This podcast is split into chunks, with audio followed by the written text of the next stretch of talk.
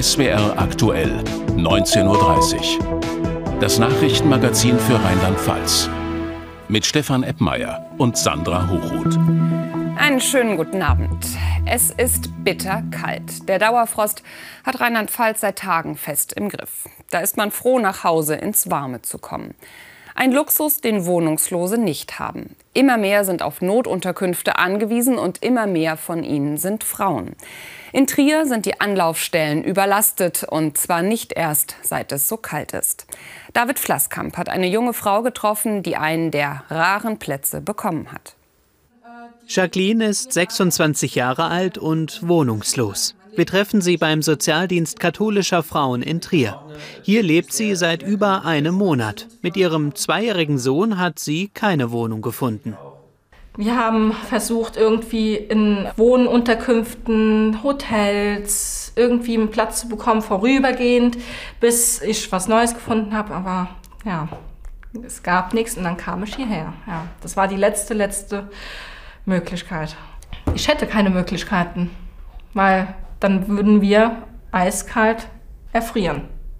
Auf gut Deutsch gesagt, verhungern, ver erfrieren, ähm, ja, unter der Brücke leben und schlafen.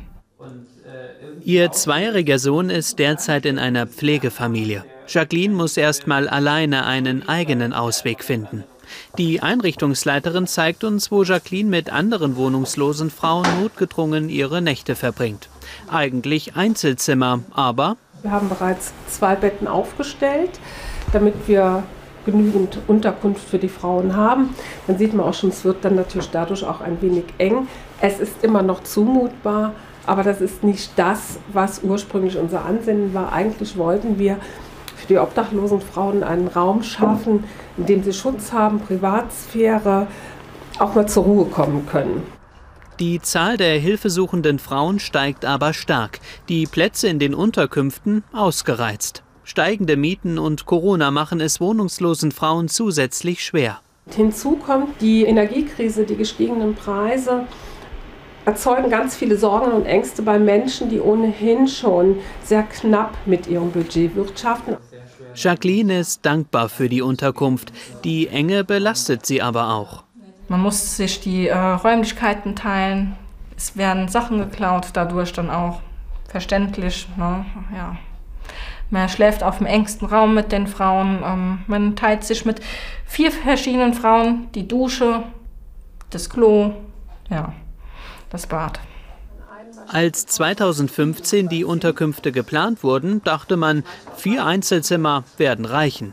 Inzwischen hat sich der Bedarf aber nahezu verdreifacht. Die Lösung geplante Wohncontainer direkt neben dem Hauptgebäude. Wir haben jeweils eine innenliegende Toilette, fließend warm und kalt Wasser, werden mit Strom beheizt. Und wir können bis zu zwei Betten da reinstellen und haben dann immer noch eine angemessene und würdevolle Unterkunft für die Frauen. Der Aufwand, ein Bauantrag und viel Bürokratie.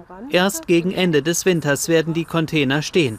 Jacqueline will natürlich nicht so lange hier bleiben. Sie sucht Arbeit und eben eine Wohnung. Für sie sehr schwer. Weil ich vom Jobcenter Leistungen beziehe, das möchten die meisten Vermieter überhaupt nicht mehr. Die wollen immer Leute, die arbeiten. Also Hartz-IV-Empfänger oder Arbeitslose, die haben da wenig Chancen. So lange bleibt Jacqueline wohnungslos. Sie will raus aus ihrem Teufelskreis, braucht aber das Vertrauen von einem Arbeitgeber und Vermieter. So wie immer mehr Frauen, die beim Sozialdienst Hilfe suchen. Auf die Ursachen wollen wir noch mal genauer blicken. Und zwar mit Regina Bergmann vom Sozialdienst katholischer Frauen, die wir gerade schon im Beitrag gesehen haben.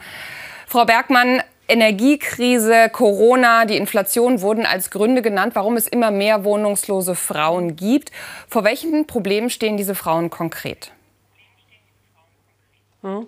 Ja, speziell obdachlose Frauen wie wir sie betreuen, sind zu fast 100 Prozent Frauen, die schon in der Kindheit Gewalt erlitten haben, oft auch sexualisierte Gewalt Und diese Gewaltspirale setzt sich eigentlich fort während des ganzen Lebens, während der ganzen Biografie, sodass wir eine Abwärtsspirale beobachten. Die Frauen haben demzufolge auch vielfältige zusätzliche Erkrankungen und Beeinträchtigungen. Das sind oft Depressionen, das sind Ängste. Also alles, was sie als Frau oder als Mensch, der Gewalt erfahren hat, in ihrem Leben mitnehmen. Hinzu kommen natürlich jetzt die Folgen der großen Krisen, die wir alle erlebt haben. Das hat uns alle belastet, diese Menschen noch ganz besonders. Dadurch haben sie einen erschwerten Zugang in den ohnehin schon prekären Wohnungsmarkt. Es machte die Situation nicht einfacher. Und auch das Einmünden am Arbeitsmarkt fällt ungleich schwerer, als das für Menschen der Fall ist, die nicht mit dieser Biografie ins Leben starten mussten. Dann kommen noch überbordende Bürokratie hinzu, wo sie wirklich viel und intensive äh, professionelle Hilfe brauchen, um überhaupt aus dieser, dieser Spirale noch mal herauszukommen. Und ich glaube, in dem Beispiel hat man sehr deutlich gesehen, wo dieses Leben dann hinführt. Nun geben Sie den Frauen nicht nur ein Dach über dem Kopf. Wie haben Sie Ihr Angebot angesichts der großen Nachfrage erweitert? Hm. Also wir haben sehr früh schon im Frühsommer erkannt, dass wir eine hohe Nachfrage im Zusammenhang mit Energiekosten bei uns verzeichnet haben, auch mit Blick auf mögliche Drohungen äh, Wohnungsverlust, sodass wir dann die Beratung direkt höher personalisiert haben. Und wir werben Spenden ein, um unmittelbar helfen zu können, sprich also bei Energieschulden unterstützen zu können oder mit Einkaufsgutscheinen, so wie das, das haben wir schon während Corona so gemacht, als unsere Lebensmittelausgabestelle an der Trierer Tafel geschlossen war. Das war eine sehr gute, sehr erfolgreiche Hilfe. Und somit versuchen wir eben auch Wohnungskündigungen vorzubeugen, indem wir die finanzielle Situation verbessern, aber auch gleichzeitig die Menschen auffangen in ihren ganzen Sorgen und Nöten. Und wir werden auch eine umfassende Unterstützung des Bistums in Trier bekommen. Frau Bergmann, herzlichen Dank für das Gespräch. Und wir kommen zum ersten Nachrichtenüberblick. Der beginnt mit dem Parteitag der Grünen. Mehr von Stefan. Die Grünen haben sich auf ihrem Landesparteitag in Mainz heute geschlossen hinter die Politik der Ampelregierungen in Mainz und Berlin gestellt. Die mehr als 200 Delegierten setzten ein Zeichen der Solidarität. Krisen gebe es in der Welt genug. Ukraine-Krieg, gestiegene Gaspreise, Inflation. Am Nachmittag wurde ein Antrag des Landesvorstands zur Solidarität in der Krise einstimmig angenommen zeigen, dass wir Grüne nicht nur den Klimaschutz vorantreiben, sondern immer die soziale Frage mit im Blick haben. Wir streiten auch und wir ringen, aber wir sind uns auch der Verantwortung bewusst, in Bund und Land jetzt diesen Krisen als Grüne zu begegnen und auch in schwierigen Fahrwassern unserem grünen Kompass zu folgen. Mehr zum Parteitag der Grünen finden Sie auch online unter swraktuell.de. Wer eine Ausbildung bei der Polizei machen will, muss ein Aufnahmeverfahren durchlaufen. Wie das geht und was wichtig ist, darüber konnten sich junge Leute in Ludwigshafen informieren. Etwa 80 junge Frauen und Männer hatten sich zu dem Bewerbertraining angemeldet. Im direkten Gespräch beantworteten Beamtinnen und Beamte des Polizeipräsidiums Rheinpfalz ihre Fragen. Außerdem gab es Tests, die dem Aufnahmeverfahren ähneln. So können die Interessierten herausfinden, ob sie für den Polizeiberuf geeignet sind. Teamfähigkeit ist ein großes Thema. Die meisten Polizistinnen und Polizisten arbeiten ja in der Dienstgruppe äh, gemeinsam. Verantwortungsbewusstsein ist wichtig, guter Gerechtigkeitssinn, was auch immer wichtig ist, ist Empathie. Wie geht man auf das Gegenüber ein, dass man auch gegebenenfalls deeskalieren kann?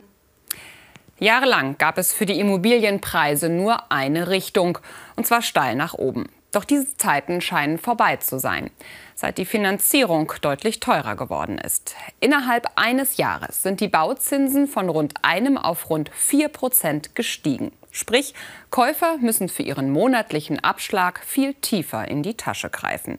Das kann aber nicht jeder. Christoph Gehring mit einem Beispiel aus Kusel. Die Nachfrage nach Wohnraum ist groß und zwar nicht nur in Ballungsgebieten, sondern auch auf dem Land. Trotzdem seit Monaten stockt der Verkauf bei Häusern und Wohnungen.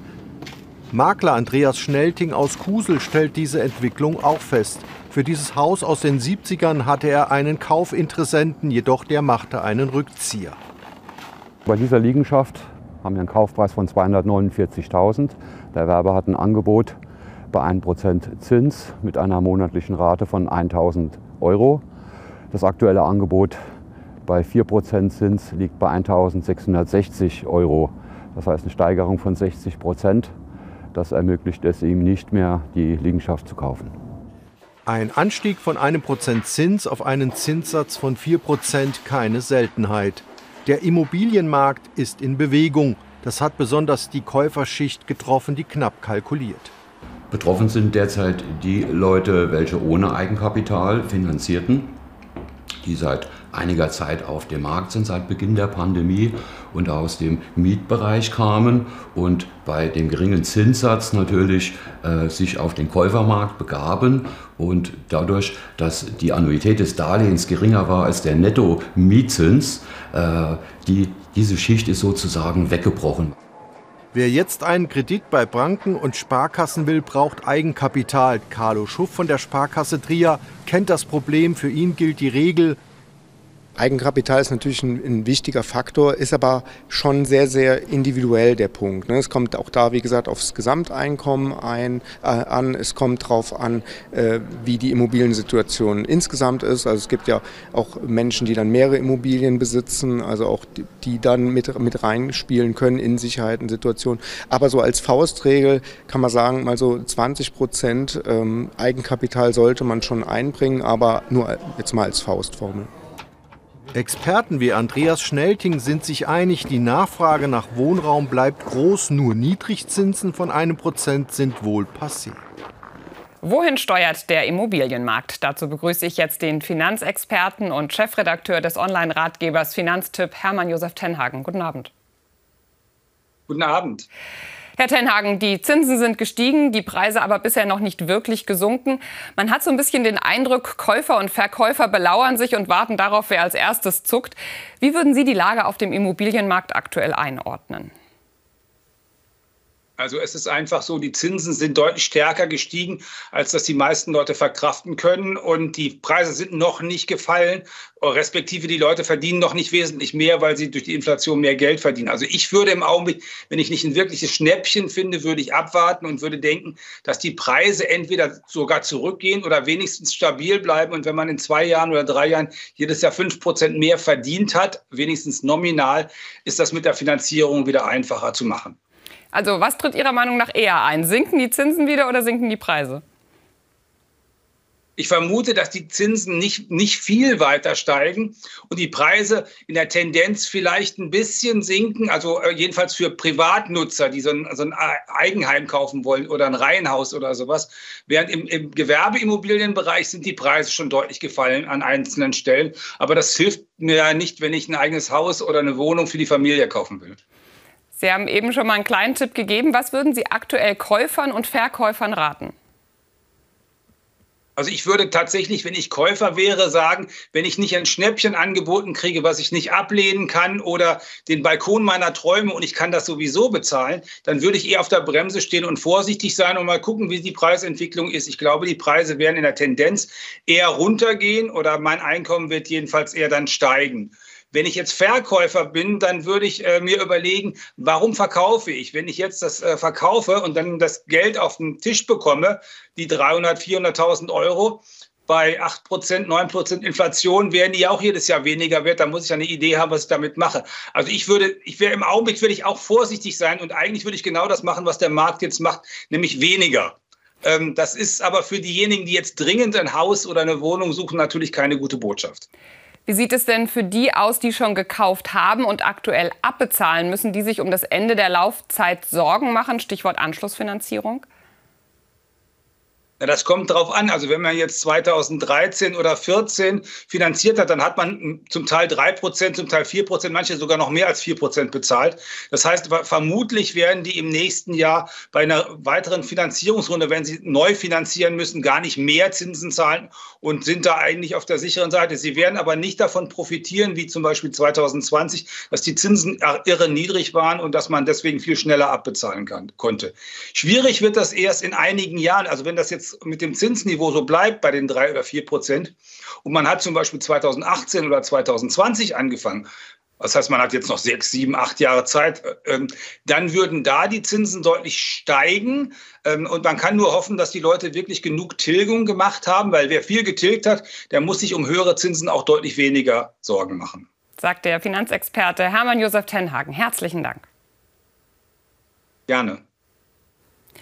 Eigentlich können wir ja alle wieder ins Kino gehen, ins Theater oder auf Konzerte. All das geht wieder ohne Corona-Einschränkungen. Doch die Kultur- und Veranstaltungsbranche hat immer noch zu kämpfen. Vor allem kleinere Veranstaltungshäuser in Rheinland-Pfalz merken nach eigenen Angaben noch keinen Aufschwung beim Kartenverkauf. Woran das liegt, Stefanie Naab hat sich umgehört. Der Duft von frischem Popcorn im Foyer und die Fortsetzung des Blockbusters Avatar in 3D auf der Leinwand. Ein Selbstläufer für jedes Kino, sollte man meinen. Doch die Zahl der Reservierungen für den Kinostart war im Provinzkino in Simmern niedriger als sonst. Heute Nachmittag war schon mehr Andrang, doch die Zahl der Kinobesucher hat das Niveau von 2019 auch dieses Jahr bisher nicht erreicht.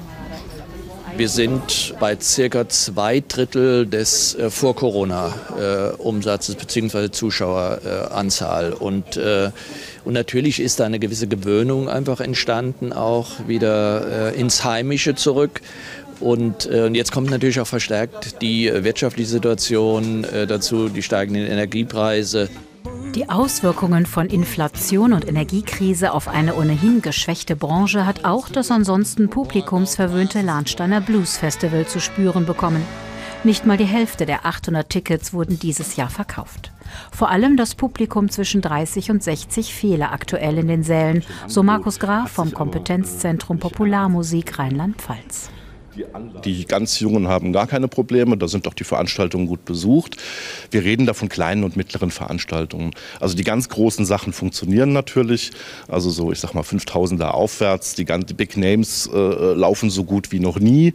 Ähm, aber alles, was mittel und klein ist, äh, kämpft gerade. Auch in Simmern hat sich der Kinosaal in Erwartung des großen Blockbusters mittlerweile gefüllt. Wir gehen eigentlich wieder wie vorher, als wäre nie was gewesen. Aber man merkt schon, dass es generell ein bisschen weniger geworden ist. Man hat sich so in der vergangenen Zeit so ein bisschen, ne, durch das Corona auch so ein bisschen, äh, ja, fauler geworden, ne, bequemer. Ja, also wir gehen schon regelmäßig, ja. Und wenn so schöne Filme sind wie heute, dann erst recht. Jetzt erst recht. Das hofft die gesamte Branche fürs kommende Jahr. Denn Kultur ohne Publikum macht selbst im Kino keinen Spaß. Vor leeren Rängen singt oder spielt kein Künstler gerne. Auf großen Zulauf hofft man deshalb auch am Mainzer Staatstheater. Dort gab es heute eine Opernpremiere. Es geht um Peter Pan. Sie wissen schon, der Junge, der niemals erwachsen werden will und in Nimmerland zu Hause ist. Maya Hattesen war bei der Generalprobe und zeigt uns, warum der Hauptdarsteller für das Stück nicht nur fliegen lernen musste. Es ist eine schillernde Fantasiewelt in der Kinderoper Peter Pan am Staatstheater Mainz. Und mittendrin fliegt Peter Pan mit der Fee Tinkerbell. Ungewöhnlich, beide kommunizieren in Gebärdensprache. Der Darsteller des Peter Pan, Yoseme Adje, musste neben der schwierigen Flugakrobatik auch die Gebärdensprache lernen. Ich habe mich davor nicht befasst. Als ich das dann erfahren habe, habe ich mir natürlich äh, äh, Tutorials und Videos angeguckt, wie das, wie das alles ist. Und es hat mich total fasziniert, dass man mit Körpersprache sich verständigen kann. Und zwar in der gleichen Exaktheit und Genauigkeit, wie wir jetzt miteinander sprechen. Die Fee ist mit der gehörlosen Schauspielerin Adriane Große besetzt. Eine Idee der Regisseurin Nina Kühner. Und die zeigt uns auch ein Nimmerland, in dem fröhlich mit lauter Fettnäpfchen gespielt werden darf. Eine Welt, in der Cowboy und Indianer nicht unter den Verdacht der kulturellen Aneignung geraten. Wir kamen über Blackfacing auf, keine Ahnung, Emanzipation, Feminismus. Also da können wir anfangen, wo wir wollen. Und ich glaube, ähm es ist alles gerade sehr, sehr heikel und wird alles mit Samthandschuhen angefasst und ganz vorsichtig. Und ähm, ich finde es, fände es sehr schade, wenn wir an den Punkt kommen, wo wir das eben gar nicht mehr anfassen, weil es so heikel ist, dass man immer plötzlich auf so Pulverfässer tritt. Und so sind die Piraten um Captain Hook nicht nur harte Kerle, sondern eine höchst diverse Truppe. Nur Captain Hook ist ein waschechter Alphamann alten Schlags. Und dass Tinkerbell und Peter Gebärdensprache sprechen, hat eine ganz eigene poetische Kraft. irgendwann, und das ist ja das Ziel von Kultur oder von Kunst, ist es völlig Wurst. Es spielt keine Rolle, wer das da vorne macht. Es ist nur die Art und Weise, wie er das macht. An mehreren Abenden wird die Aufführung von einer Gebärdendolmetscherin begleitet. Die Oper Peter Pan, ein fantasievoller Mix für jedes Alter. Gestern Abend war der Bahnverkehr zwischen Mainz-Kastell und Wiesbaden für mehrere Stunden unterbrochen. Heute ist klar, warum. Stefan noch einmal. Ja, Grund war laut Bundespolizei ein Zugunfall, bei dem zwei Männer starben. Der Unfall ereignete sich gegen 18 Uhr.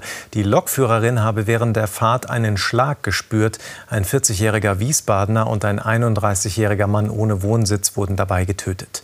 Laut den Ermittlungen übersahen sie den Zug. Die Fahrgäste der Bahn blieben unverletzt.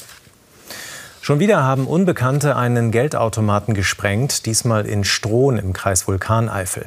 Geld haben sie laut Polizei dabei nicht erbeutet. Die drei Täter schlugen in den frühen Morgenstunden zu. Bei der Sprengung wurde der Geldautomat zerstört. An dem Gebäude entstand ein hoher Sachschaden. Nach Polizeiangaben waren die drei in einem Fahrzeug mit gestohlenem Kennzeichen unterwegs. Sie seien weiterhin auf der Flucht. Die Kriminalpolizei übernimmt jetzt die Ermittlungen. Wie alle Jahre wieder hat der Mainzer Dombauverein auf dem Gelände des bischöflichen Ordinariats Weihnachtsbäume verkauft. Nordmantanne, Nobilis oder doch lieber Fichte, anderthalb Meter oder doch zweieinhalb. Der traditionelle Weihnachtsbaumverkauf mitten in der Mainzer Altstadt findet gerade bei Familien großen Anklang. Die frisch geschlagenen Bäume stammen aus dem Sohnwald. Der Verkauf erfolgt zugunsten des Dombauvereins. Der Erlös wird für den Erhalt des Mainzer Doms verwendet. Wer heute Abend rund um 18 Uhr durch die Pirmasenser Innenstadt gefahren ist, dem ist vielleicht ein ganz besonderer vorweihnachtlicher Konvoi begegnet. Feierlich mit Lichterketten geschmückt zogen etwa 40 Fahrzeuge der Pirmasenser Rettungsorganisationen durch die Stadt auf ihrer nun schon dritten Adventlichterfahrt. Mit ihrer Aktion wollten sie die Bewohnerinnen und Bewohner von ihren alltäglichen Sorgen ablenken und weihnachtliche Stimmung verbreiten. Bei der Fußball-WM in Katar gab es einige spektakuläre Entscheidungen im Elfmeterschießen. Marokko warf so Spanien aus dem Turnier, Kroatien kickte Brasilien raus. Heute ging es für beide um Platz 3. Am Ende hieß der Sieger Kroatien. In Trier dagegen schenkt man sich die schweißtreibenden 120 Minuten bis zum Elfmeterschießen und fängt gleich damit an. 32 Hobbymannschaften haben sich dort heute zu einem Turnier getroffen, bei dem nur Strafstöße über Sieg und Niederlage entscheiden. Christian Döring über jede Menge Tore beim ersten Trierer Elfmeterfestival. Das Prinzip ist denkbar einfach. Fünf Schützen eines Teams treten gegen fünf des Gegners an. Stets unentschieden am Ende wird eins gegen eins weitergeschossen bis zur Entscheidung. Die Torquote ist hoch, der Fun-Faktor auch. Ja, heute ist eigentlich mehr so ein bisschen Fun. Also ist mehr der Fokus woanders drauf, Gegner zu spielen. Also deswegen sind wir jetzt froh, dass wir das erste Spiel auch gewonnen haben. Also natürlich haben wir schon gewinnen, aber es ist mehr auf Fun heute, mehr auf Spaß. Die Organisatoren bieten als Belohnung deshalb nicht nur Pokale, sondern auch Party am späten Abend nach den Endspielen dieser Premiere. Warum Elfmeterschießen? Weil Elfmeterschießen dieses ganz Besondere hat, dieses Spannende. Alle 30 Sekunden ein Spannungsmoment. Also man weiß nicht, trifft er, trifft er nicht, hält der Torwart, macht eine Glanzparade. Das ist einfach mega spannend und auch für die Leute interessant, die nicht zwingend 90 Minuten Interesse an einem Fußballspiel haben. Im Dauereinsatz natürlich die Torhüter, wie hier Lukas Herkenroth. Er bekommt gnadenlos die Hütte voll und die Gegner freuen sich. Trotzdem sieht es positiv. Man kann eigentlich nur gut aussehen als Tormann, von daher ich habe diesmal schlecht ausgesehen. Sie sieht dagegen gut aus. Lea Jung pariert gegen die männliche Konkurrenz. Da lässt sich die Rolle als Torfrau erst recht genießen. Man kann eigentlich nur gewinnen, weil wenn man einen hält, dann feiern dich alle und wenn man nicht hält, dann ist es halt so. Ist eigentlich eine Win-Win-Situation. Und dann gibt es ja auch noch Tormann gegen Tormann. Was die beiden gemeinsam haben? Sie lieben es, nicht erst 90 Minuten kicken zu müssen für die Elfmeter-Duelle. Es ist einfach viel, viel mehr Spannung drin. Es ist wie beim, bei, bei der Weltmeisterschaft, wenn das Elfmeterschießen endlich kommt, dann ist man direkt da, man hat direkt dieses Elfmeterschießen-Gefühl. Es ist einfach eine schöne Veranstaltung. In der Trierer Messehalle fallen heute hunderte Tore, auch für den guten Zweck. Jeder Treffer bringt nämlich zusätzliches Geld ein. Das geht dann mit Spenden und Sponsorengeldern an karitative Zwecke. Gestern hatten wir schon einen Veranstaltungstag, da sind wir tatsächlich schon an die 6.000 bis 7.000 Euro herangekommen. Und jetzt hoffen wir, dass wir heute noch mal so mindestens 3.000 bis 4.000 Euro zusammenkriegen. Wir sind guter Dinge, dass wir auf deutlich über 10.000 Euro kommen. Das Elfmeter-Festival von Trier. Ein Mix aus guter Tat und guter Laune. Eine Wiederholung drängt sich geradezu auf. Im Trierer Moselstadion, wo sonst eigentlich Fußball gespielt wird, wurden heute keine Bälle geschmettert, dafür aber Weihnachtslieder. Gemeinsam singen, feiern und Spenden sammeln. Das ging nach der Corona-Pause endlich wieder vor Ort. Dementsprechend gut war die Stimmung. Dunja von Morsee nimmt uns mit.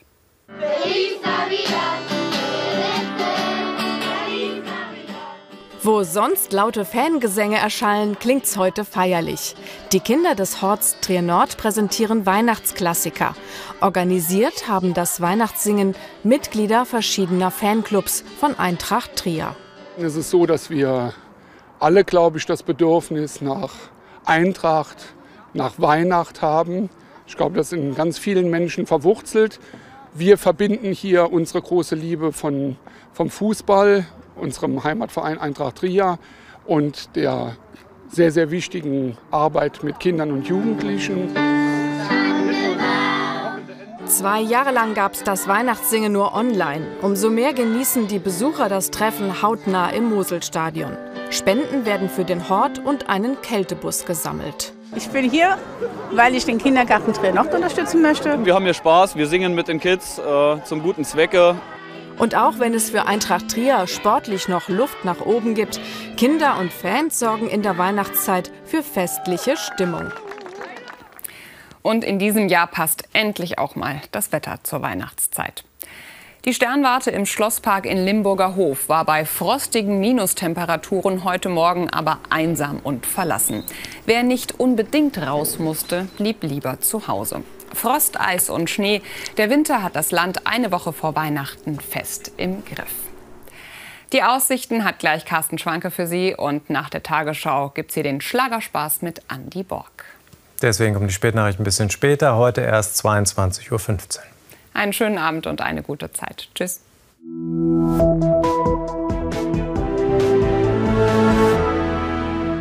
Einen schönen guten Abend, herzlich willkommen zu den Wetteraussichten für Rheinland-Pfalz. Und das, was vor uns steht, das ist ein ordentlicher Wetterwechsel. Die winterliche, frostige, kalte Luft, die verschwindet. Und wir sehen es hier auf dem Isobahnfilm. Das Hochdruckgebiet mit der kalten Luft zieht sich schon morgen am Sonntag Richtung Osteuropa zurück. Und danach zu Wochenbeginn stellt sich bei uns eine südwestliche Luftströmung ein. Und mit der kommen dann deutlich wärmere Luftmassen auch zu uns nach Rheinland-Pfalz mit diesem Ergebnis. Beim 15-Tage-Trend sehen wir, der morgige Sonntag wird noch einmal dauerfrostig kalt.